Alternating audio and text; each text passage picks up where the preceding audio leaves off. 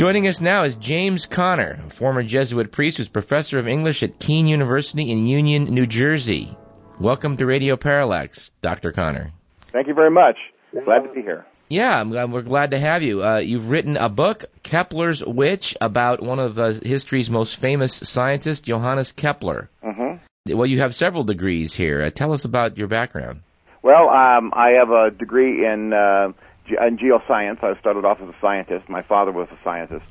And um, I ended up uh, traveling all over the place, uh, joined the Jesuits and was with them for a number of years. And uh, uh, I have degrees in theology and in um, um, and in English and uh, philosophy. And it's just like typical Jesuits; you just get more degrees than you know what to do with.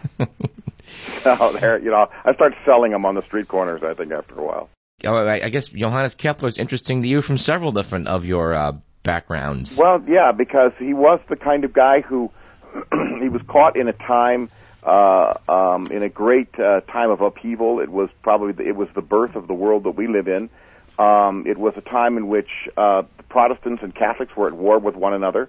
Uh, when he was born, uh, it was just after the great heyday of the of the Protestant Reformation. Uh, he was a Lutheran and a very strong uh, believing Lutheran, and um, and and he- spent most of his life being thrown from thrown out of one city after another by the Counter Reformation, which was the Catholic uh, reaction to the Reformation. And the emperor, oh, at first he was just the, the local duke, but he eventually became the emperor.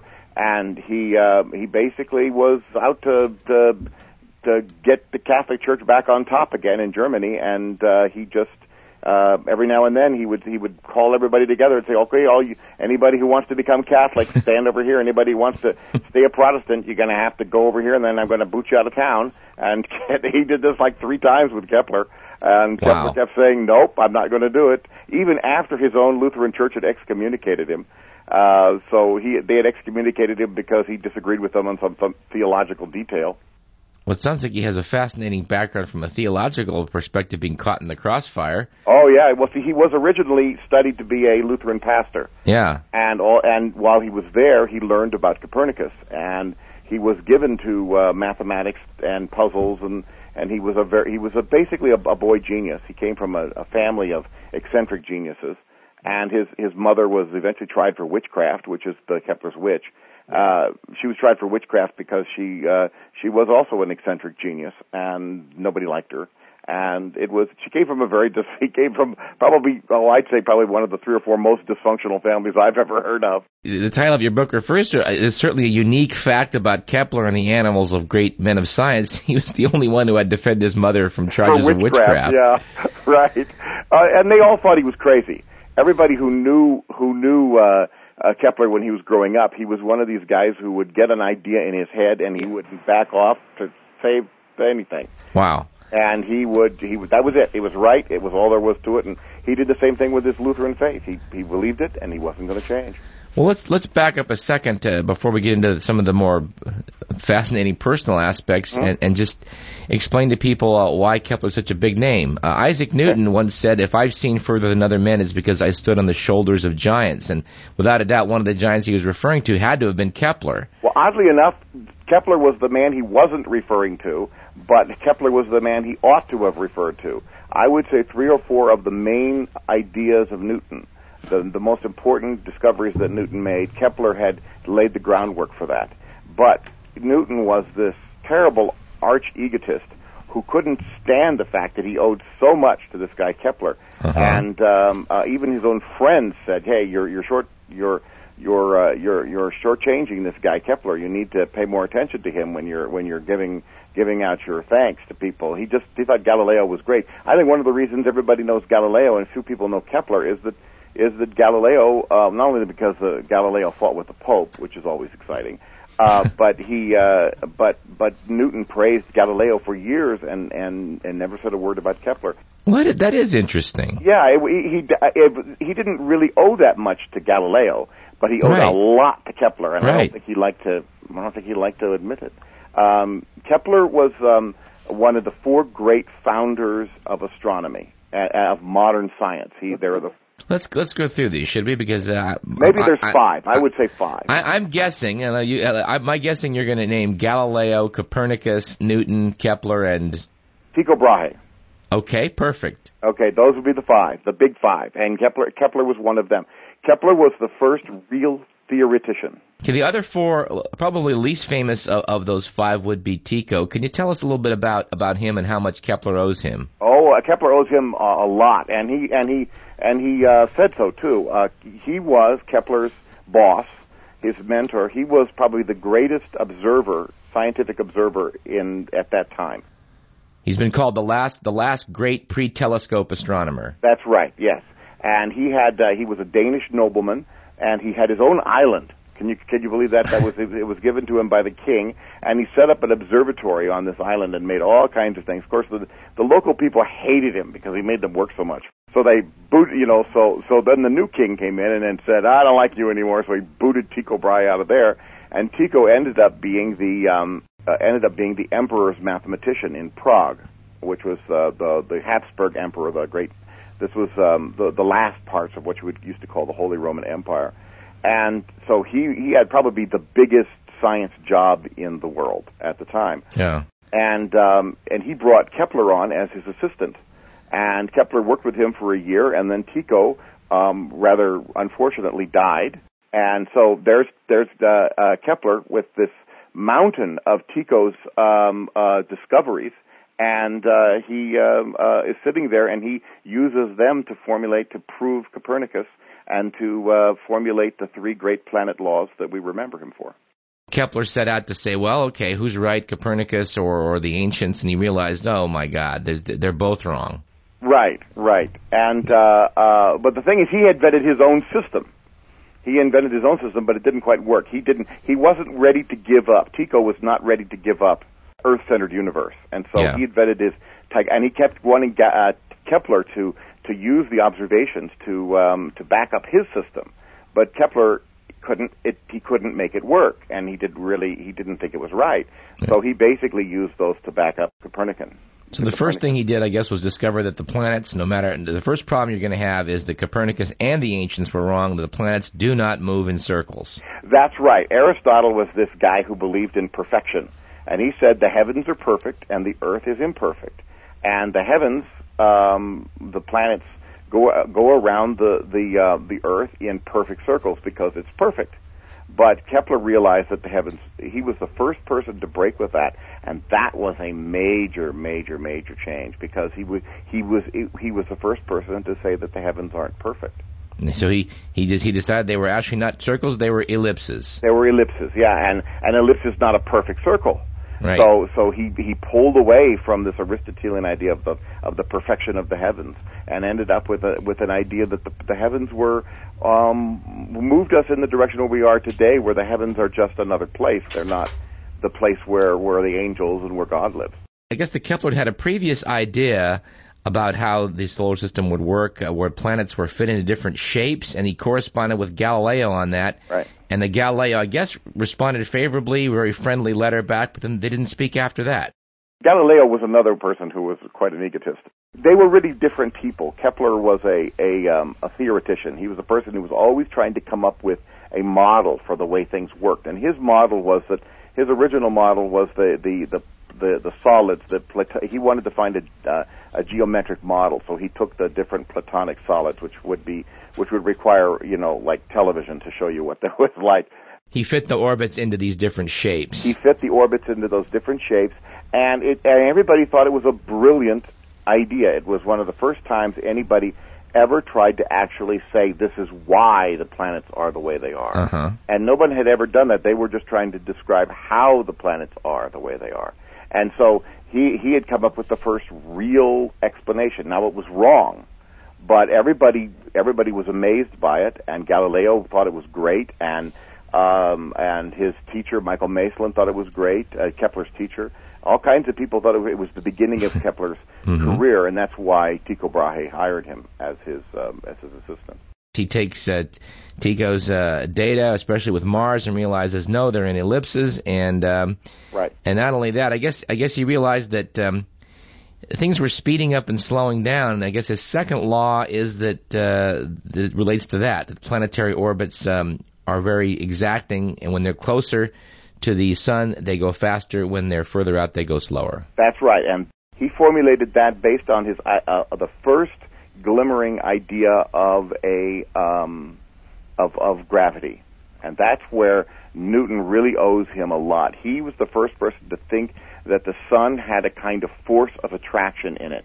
Yeah. And he thought it was magnetism. So he was wrong, but he was he he took the ball right there to the to to the to you know two inches from the end zone. Really, he's mo- he's moving it from theology into basically physics. He moved it into physics. He's the first one to really do that. This is why uh, um, uh, the, a lot of the commentators on um, on Kepler, Arthur Koestler, and one of them, Arthur Koestler wrote a book called called The Watershed, and he looks at Kepler as the guy who really moved us from the Middle Ages to the modern world. And the odd thing is, is that very few people really know his name. You go down here to the Air and Space Museum in in Washington. They've got they've got no pictures of him up. They've got they've got nothing about him. They never mention him. There's Galileo, Galileo, Galileo, Sure. Galileo, but n- almost nothing about Kepler. And Kepler should get more credit. And he should get more credit. And that's why I decided to write this book. We're speaking with Dr. James A. Connor, author of Kepler's Witch, an astronomer's discovery of cosmic order amid religious war, political intrigue, and the heresy trial of his mother. Yeah, Michael Hart wrote a book about the 100 most influential persons in history. He ranked Kepler actually number 73. Yeah, I would agree. Yeah, John Simmons wrote a book, very similar book on on scientists, the 100 most influential scientists. He he puts him number nine. Pretty pretty pretty high ranking. and yet uh, the the average person in the street um, doesn't know his name, and I I find that that that's not really surprising because the average person in the street, you know, that that Right. you know, it has have have large gaps in their knowledge of of history. But Well, ho- hopefully your book will correct some of that. well, I hope so. hope so. Yeah. Uh, Your your provocative title refers to this unique fact about about his mother being tried. How how'd the trial turn out? Well, they convicted her, and Oh. they they they basically convicted her because they were bound and determined to convict her. There was this neighbor woman. Her name was Ursula Reinbold, and Ursula Reinbold used to be a friend of Katerina Kepler's. The two of them were were well fit to each other because they were both a couple of nasty, oh, nasty old ladies, is what they were. Ursula Reinbold happened to be the local town prostitute. She had a bad reputation, and um, she got into a into a uh, business dispute with Katerina's son, other son, uh, her youngest son, and um, not not Johannes. And um, the two of them ganged up on Reinbold and told her, you know, you know, you're the prostitute. Why should we believe anything you have to say, et cetera? and so, what they didn't understand is that Ursula Reinbold had an ability to to hold a grudge longer than anybody in the world, and she hated them, and she wanted to get them. Well, one day she comes down with an illness, and nobody really knows the nature of it. She was in a lot of pain. Uh-huh. Uh, she was bewitched. well, yeah. So she said, "I'm bewitched." It was this. It was this Kepler woman who did it to me. Hmm. And what turns out is that more than a lot of scholars today will argue that she took a lot of, took a, a lot of potions to perform abortions on herself because Ooh. she would get pregnant. Yeah. And it wasn't a good thing to have you know babies from who look all very different in her family. And so she was married and everything. And so anyway, uh, they they suspect that that's what happened. But she got sick and was sick for a very long time and she claimed it was Katerina Kepler. Well, she and her husband got to know the town magistrate, who was a crook, a guy by the name of Luther Einhorn, who was um, how do I describe him? He was a he was a suck up.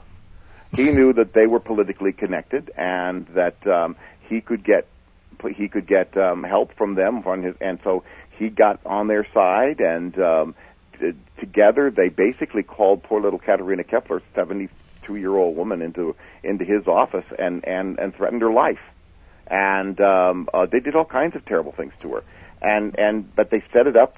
They they basically worked the system to such a degree that that they got Katerina Kepler acu- not only accused of witchcraft, but finally convicted of witchcraft.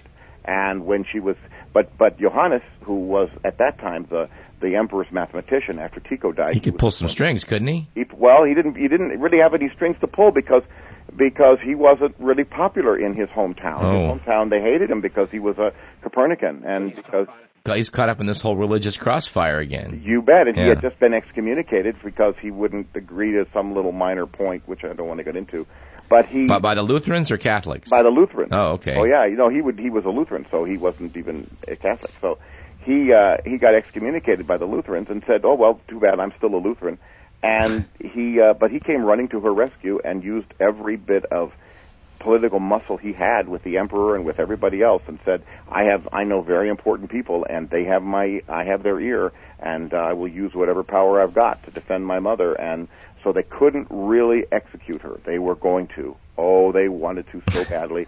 So they, what they did was because they didn't have enough real proof, Uh-huh. they they they did to her what they did to Galileo, which is to show her the instruments of torture Oh. and called her into a room where the executioner would shout at her for hours, telling her, "Repent, repent, confess your, your witchcraft," and and uh, you know, or or we'll use this, the hot irons, and he would stoke them up in the fire and point them at her, and and ter- basically they they called it the territio verbalis in Latin, which means the the terrorization by word. They would Wow. terrorize the old woman.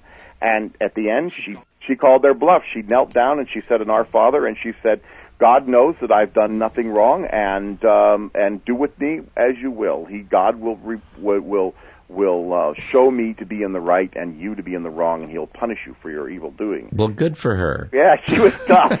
she was she was a, now you know where her son gets it, right? and so she they they said that she because she didn't confess, they couldn't actually execute her. Uh, worst thing you could ever do if you're listen. Rule number one for yourself: if you're ever Uh-huh. accused of witchcraft, never confess. Take the fifth. Take the fifth, yeah.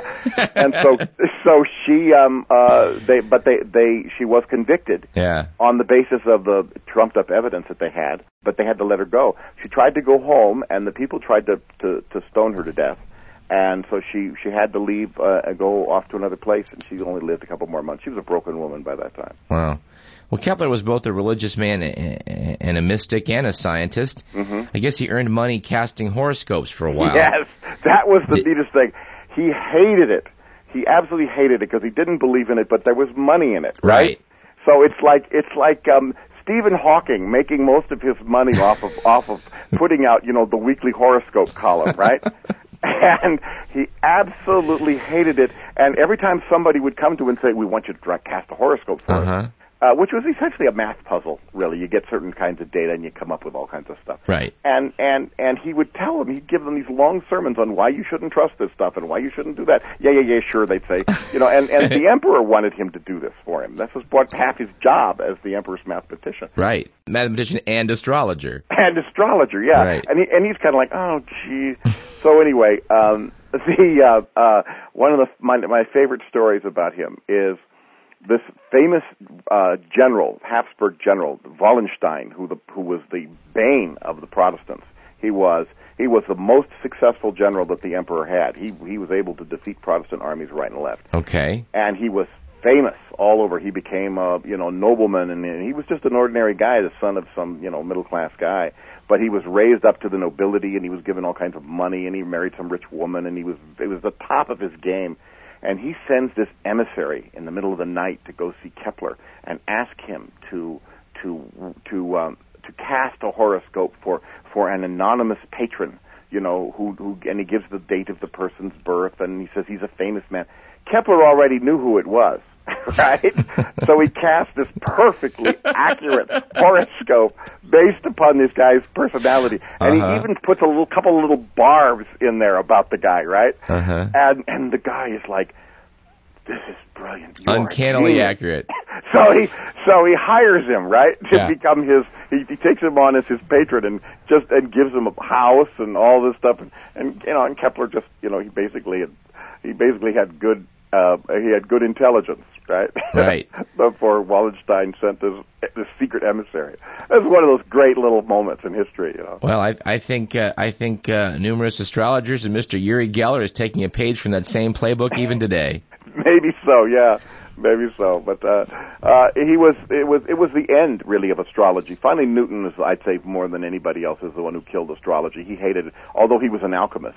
He, he he did practice alchemy. He was trying to make gold out of lead. Yes, pe- yeah, people don't realize Newton did have a lot of a lot of. I mean, he was a, he was probably the greatest scientist in history, but he spent a lot of time on the Book of Daniel and and and, and He was a very strange guy. yes, he was. he was, you know, we would have looked at him today and we would probably put him on Thorazine. No doubt about it. We look at scientists like Einstein as being these normal, like mildly eccentric, sweet guys, right? Well, not a lot of them were. I mean, um, uh, the scientists in Kepler's day and just after Kepler's day were these had these giant egos, and they were all very self-serving. Uh, at Galileo was terrible. He would make fun of people who disagreed with him, and he would attack them, and he was nasty to them, and that's why he had so many enemies. That's basically why they got him. Final question I have for you. You're the co-founder of the Kepler Society in America here Right. with NASA scientist David Koch, who I guess Yes. is working on the Kepler missions, which are Right. We're we're just getting this started. Yeah. It's uh, it's um, um, David and I are both interested in in in building a kind of place where people can uh, not a place but a, an organization where people can come together, people who are artists, people who are scientists, people who are philosophers, religious people, theologians, can come together and discuss the relationship between science, religion, and culture. And uh, there's a big discussion going on in America today about science and religion. A lot of it is pretty bogus. A lot of the creationists and things like that. Thank you. My problem with them was that their that their stuff was so si- too, far too simplistic, far too simple Mhm. for it to be an, a really decent discussion. And there are other people like the Templeton Foundation who are really trying to work hard to build this kind of thing. And and we're we're um, we're trying to build an organization whose, whose main purpose is to is to be a place where people can come and uh, and and talk about what the relationship between science, religion, and the general humanities culture would be, and and and maybe we'll come to a consensus with it. Well, I hope you. I certainly hope so. It's a worthy endeavor. Well, we'll send you an application. All right. well, Dr. Connor, thanks so much for coming and talking to us about one of history's great scientists, Johannes Kepler. The book is titled Kepler's Witch An Astronomer's Discovery of Cosmic Order Amid Religious War, Political Intrigue, and the Heresy Trial of His Mother. And we'd recommend everyone go out and grab, grab a copy. You bet, or two. All right, Dr. Connor, thanks so Thanks- much. Thanks very much. Alrighty. Appreciate it having Okay. me. Bye bye. Bye bye. Once again, that was Professor James A. Connor of Kean University in Union, New Jersey.